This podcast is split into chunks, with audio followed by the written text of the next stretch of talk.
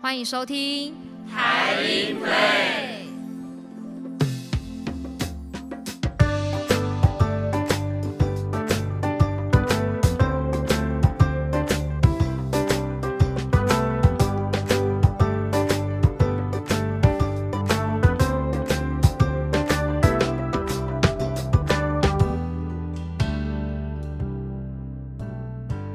收听台音 Play，耳朵不累，我是真莹，我是金怡。最近呢，因为疫情解禁的关系，那许多人呢都纷纷的出国游玩了。那我们这集台音 Play 呢也要搭上出国的风潮，那带听众朋友们呢出国啦。那要去哪里呢？答案是巴西。那巴西呢？因为丰富的人文和地理背景的关系，那拥有多样的音乐风格。静怡想问你，一听到巴西，你会想到哪些音乐呢？嗯，我知道巴西音乐最常听到就是声巴。那刚好呢，我们今天邀请到国立台北艺术大学音乐与影像跨域学士学位学程的林志颖老师。Hello，听众朋友们，大家好，我是北艺大的林志颖老师。好的，那彭淑宇老师，大家好，我是淑宇。另外，我们也邀请到学成的简新蕊同学。Hello，大家好，我是现在读呃 MIT 大二的简新蕊。那我知道说两位老师也同时是修乐风乐团的，呃，一个是创办人，一个是目前乐团的团长。是的。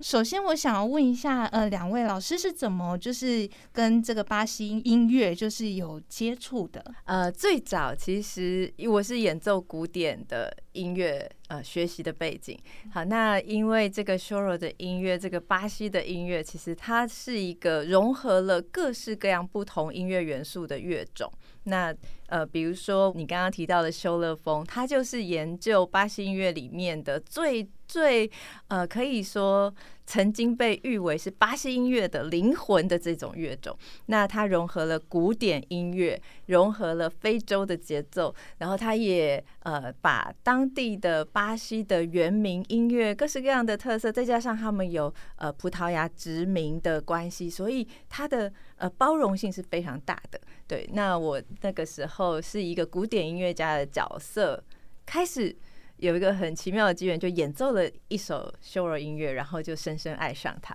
那我也觉得现在在北医大任教，因为北医大一直以来，它它就是各式各样的音乐汇聚的场域，可是。呃，拉丁美洲的音乐或者是非洲的音乐还还没有开始，所以我就呃，就是邀请彭淑玉老师跟我一起，我们希望把呃美洲，特别是南美洲的音乐，那还有非洲哈，比如说是一些起源，就比如说呃爵士音乐的在源头，其实也是都受到很多黑人音乐的这些启发。我们是想要从这个地方开始寻根，好，所以才有了这样子的机缘。嗯嗯，那淑玉老师呢？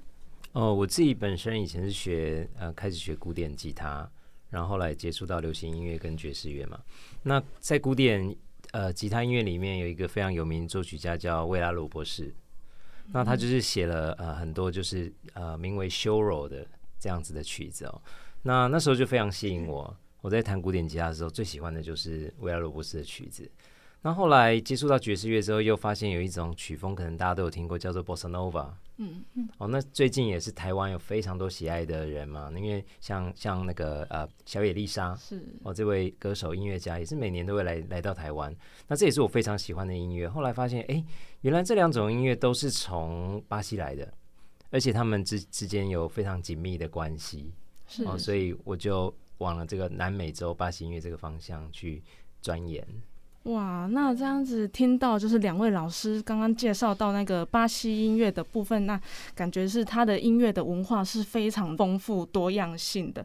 那就是针对刚刚有提到那个修了这音乐的部分啊，比较好奇的是，它在于说我们可能比较常听到的森巴音乐或者是巴塞诺瓦这个部分，他们三者是有什么特别的一个关系吗？大家比较常想到巴西就是足球啊、森巴啊这些哈，那 Shoro 应该算是森巴的爸爸，爸爸对，Bossa Nova 的阿公，阿公 这样子的角度，它是也是一个传承，对，所以这次很开心的，我们有这样的机会来分享，就是我们好像看到一个离我们稍微有一点遥远，也是在一个未知的远方的乐种，它经历了时间的。呃，洗练传承，它开始有不同的样貌，然后甚至到现在影响了很多的当代，甚至是流行的音乐，好，都开始用这些作为元素，这样子。老师刚刚有提到说，就是它其实融合了很多不一样的呃乐种的一个音乐在里面，可以请老师帮我们介绍一下，说像 Shoro 音乐里面，就是通常会出现哪一些乐器吗？那修罗最早啊，呃，它就是有一个主奏乐器嘛，那通常会是长笛，然后还会有一把吉他，那这是两个很基本的组合嘛。那除了这两个之外呢，那个巴西有一个很特别的乐器叫做小吉他，它是一个很清亮的的一个很亮的乐器，然后看起来有点像乌克丽丽，它是乌克丽丽的表哥的，这我们通常是这样称呼他，这样，对，但他非常的的。的亮，因为他的音域比较高，那就是由这三个乐器嘛。那一个是旋律乐器，一个是低音乐器、低中音乐器，另外一个是像呃小小吉他是一个高音乐器。对，然后后来呢，就加入了这个打击乐器，就是等一下我们也会听到的这个巴西林鼓。对，所以最基本的组合就是这四个人。那这样子比较好奇的是，刚有提到那个七弦吉他是。七弦吉他在以往我们可能过去比较常看到的那个六条弦的吉他来说的话，它是比他们多一条那个弦，对，多了一个低音弦。哦，它是低音弦。那它在于可能是修了音乐的部分，它是扮演怎样子的一个角色吗？哦，因为吉他在这个音乐里面就是扮演中音跟低音的一个一个角色嘛。那大家知道，其实贝斯啊，像那种 double bass，它其实很大一支啊，不是那么好搬运嘛。所以后来就发展出，就是哎，如果吉他能够多一条低音弦的话，它能够能够呃有一些这个贝斯的的的功用。嗯，对。那虽然只多了一根低音弦，好像好像乍听之下只多几个音，但是那个音域一出来，大家就会觉得哦，那个低音域的的那个声音非常的的令人满足那种感觉。对，所以后来呢，七弦吉他就变成一个修柔音乐的代表。哦，老师，那他弹奏跟一般就是六条弦的古典吉他有什么不一样吗？其实基本上是差不多的，只是因为它多了多了一些低音弦嘛，然后呃，再加上巴西音乐它。弹奏手法上面有点点不太一样，所以你就会常常听到一些低音在一个音乐后面一直跑来跑去，一直跑来跑去，好像很淘气的在在一个音乐里面穿梭那种感觉。那这样子的话，那我们就是很好奇，就是七弦吉他它听起来的声音不知道是如何，不知道可以请 嗯苏宇老师可以帮我们稍微演奏个一小段吗？可以啊。那一般来讲，如果说你是弹六弦吉他，声音比较没有那么低哦，通常是这个音域。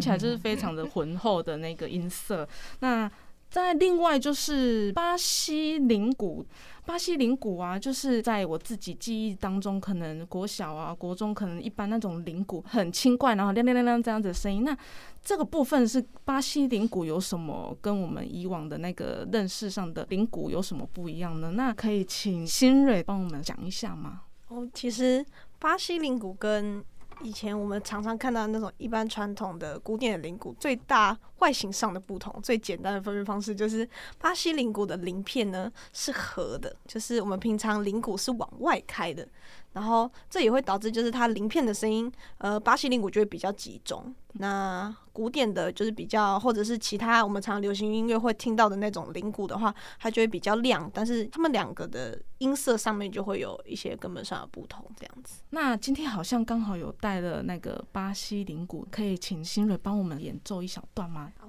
那我们先来听听看，就是只有鼓皮的声音，就是只有单纯刚刚我们比较仔细听鳞片的声音，这样子。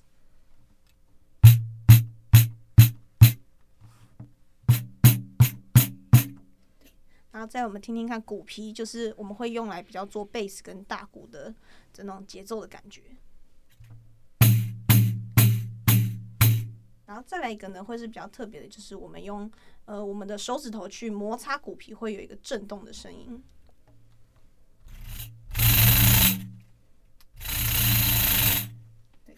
那其实最基本的就是这三个音色，然后组合起来的话，就会变成我们呃修罗常见的一个节奏。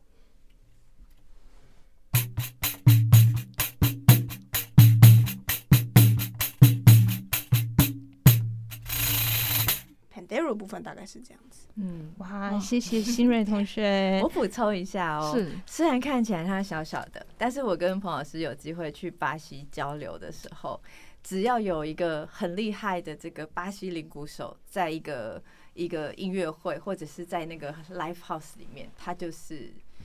什么，我们知道怎么称呼他的？我，们称他称他为巴西的那个打击打击乐之王。对，就是 King of the House，就是他可以打出很多不同的 pattern 旋律，然后可以穿梭在各式各样的曲风当中，让这个音乐变得很活，就是几乎是呃 s h o r o 的心跳声这么重要的一个角色。哇，没想到就是巴西铃鼓看起来就是简单的一个乐器，可是它可以打出就是很多变化的音色。那让我们更好奇，就是刚刚那个舒宇老师演奏的七弦吉他，那如果再结合这个巴西铃鼓的部分的话，这样子加起来会是怎样子的一个感觉呢？好啊，那我们来示范一段，就是有点嗯，这个巴西的节奏叫马西西，可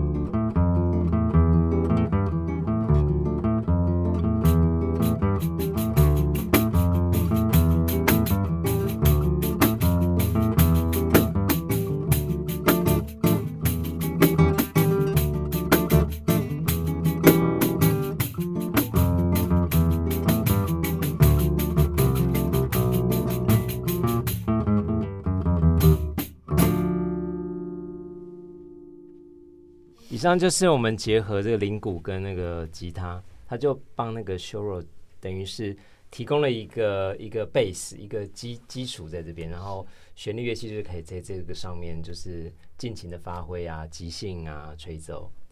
啊，谢谢舒玉老师以及新蕊同学。这样，我其实这边有一个蛮好奇的一个疑问，就是，呃，其实我有去查过 Shura 的原文，它是葡萄牙文嘛？那它原文的意思应该是哭泣吗？哭泣的意思。但就是听起来这个音乐其实是非常的轻快、明亮的，很快乐的。那不知道说这中间为什么它会叫做 Shura 呢？众说纷纭呢，对不对，对？这说法真的是很多。呃，这是至今还没有一种确切的说法，不过有蛮多种说法的啦。吼，就是比如说，呃，它可能是跟某一个很传统的这个呃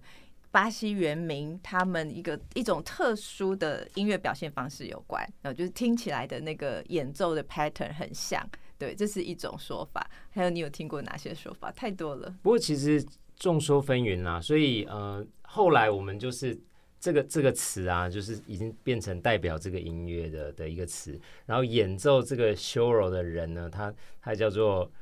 叫做 shroins，就是也是也是跟这个字把它变化过来的这样子。所以等于是呃，大家已经不太去探究它这为什么跟这个好像差很多。嗯，但是这个词就变成了很多巴西音乐的代表，嗯就等于是说，它其实不不单单是一种音乐，它它这个种类里面还包含了好多有的没的东西。对，像像我们刚刚演奏的，我跟新蕊演奏的，它这个本来不叫做修罗，本来就是马西西的这种音乐，但它也被收纳到这个修罗的旗下。那还有一些像早期的森巴，然后它也被被呃收收纳在这个修罗的旗下，叫做修罗 sambado。这样子就是呃森巴口味的修肉，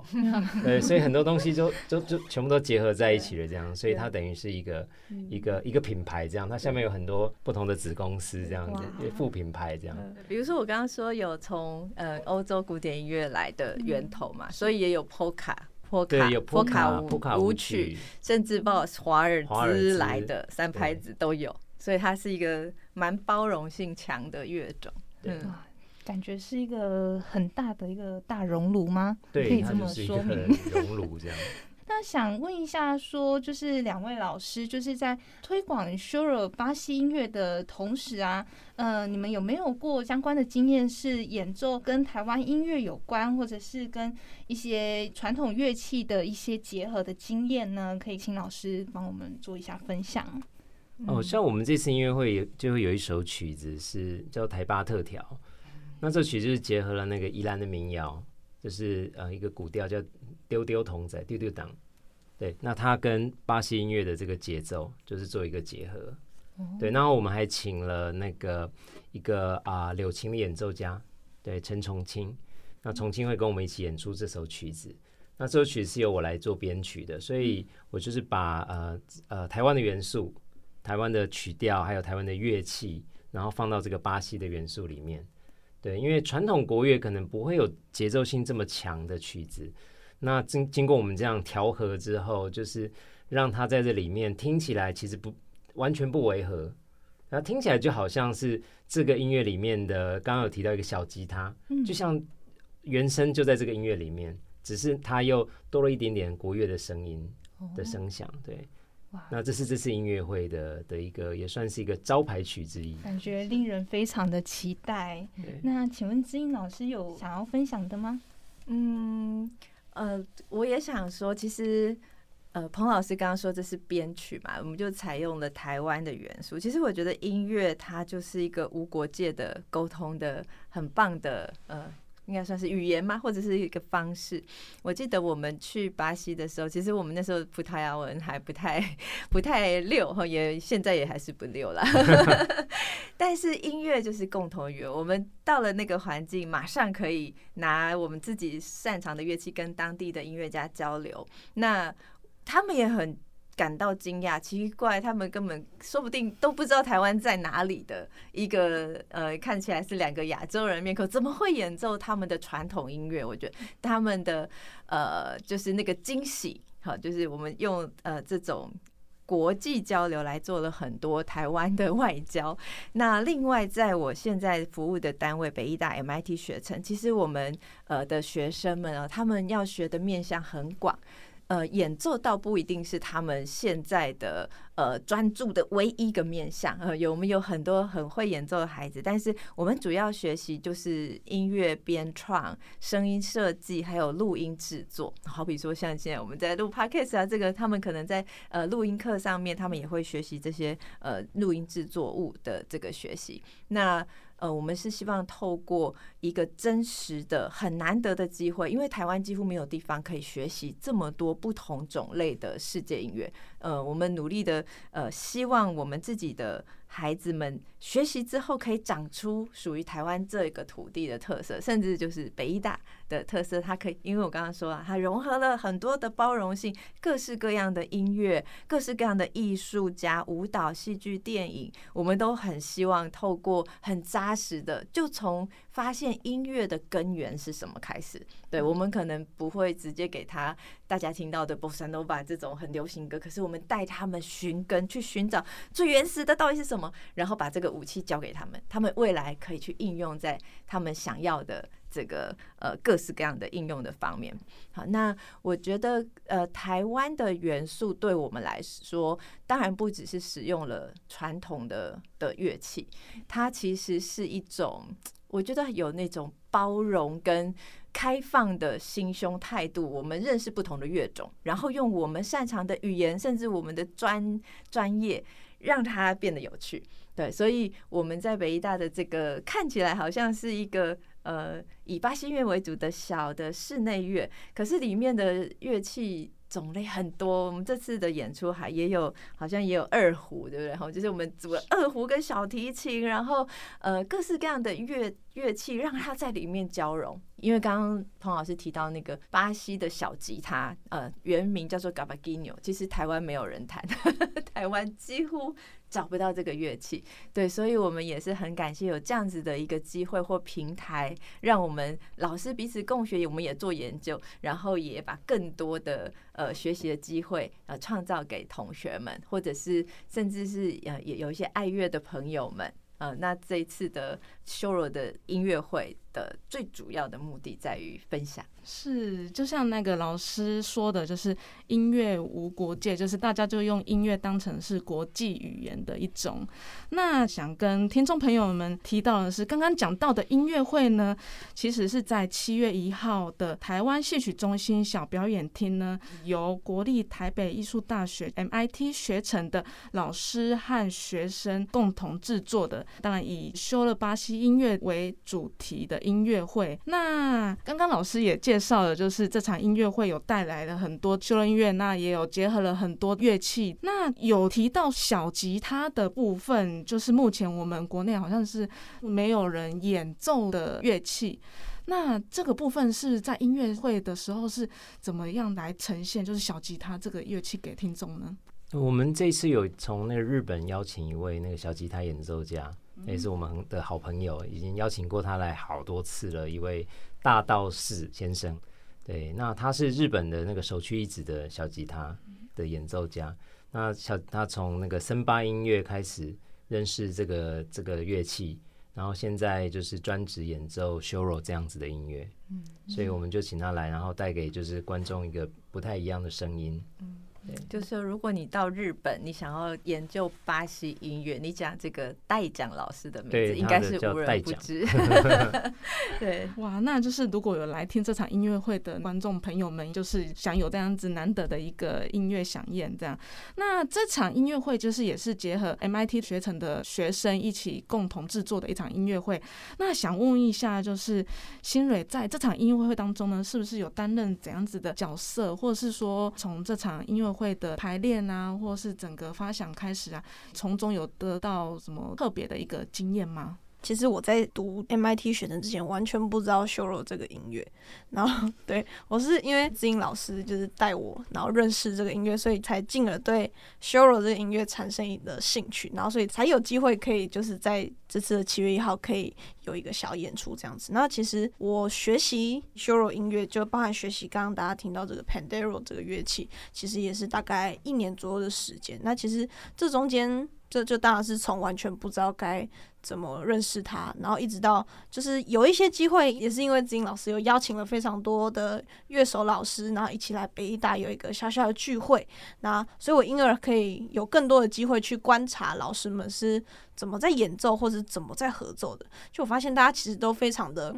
free 在演奏这个乐器，或者是演奏这个音乐，但是大家其实就是一个眼神，然后。哦，就那个曲子就下去，而且大家就会就是也一样是一个眼神或者是嗯点头，然后就哦开始 solo。对我我第一次去的时候，我就哇大开眼界，然后所以就是今天我就开始就我自己练习，然后也包含就是还有淑宇老师的一些就是跟老师学习这样子，然后所以我才有机会就是进而练习这部分，然后也跟同学们之间的一些合奏啊，然后也有培养一些默契这样子。对，然后我觉得这次的学习也是非常的多，很难得。顺带一提，新蕊他本身就是打击乐专长的学生哦，对，所以第一次听他打这个乐器，我就觉得哎，跟其他人打起来不太一样，有天分，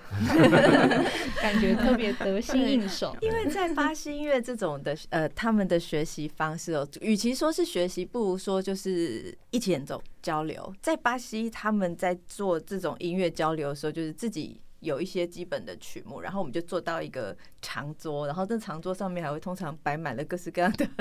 好吃的东西啊，零食啊，啤酒啊。然后可能大家就是下班之后到这边，我们有共同的兴趣、共同的喜好，然后就会进入到刚刚新蕊提到的我们的巴西小聚，就是我们一起分享音乐。在巴西有一个专有的名词哈，就像爵士乐，他们可能有 jam session 的这种专有名词，在巴西音乐叫做 hoda de shoro，叫做 hoda，我们就是昵称 hoda，就是。喜欢巴西音乐的人聚集去做这个 Hoda 的这个 Hoda 就是一个圆圈的意思，围一个圆，围一个圆圈做一些事情叫 Hoda G 什么东西的 Hoda of Shoro，那也可以 Hoda of Samba 之类的，嗯，很好玩。好，那感觉巴西音乐是一个很欢乐、轻松的音乐。听完我们这集台音 Play 的巴西音乐修乐的介绍之后啊，那刚刚也有提到说巴西音乐选粹的这个音乐会，那想要请金老师帮我们说明一下说，如果说听众朋友想要知道说这场音乐会的话，我们要去怎样得到这个资讯以及锁票呢？呃，目前这一场音乐会呢，您可以到 Acupass 的这个呃售票系统，那您就输入巴西音乐选粹这几个关键字，应该就可以搜搜寻到锁票的资讯了。那待会结束之后呢，我们也会邀请知音老师以及舒怡老师，还有我们的呃新蕊同学，为我们带来一首修乐的巴西音乐。好，那我们今天很荣幸有这样的机会哦，我们要一起呃为大家带来这一首呃 Carioso，意思是给挚爱的。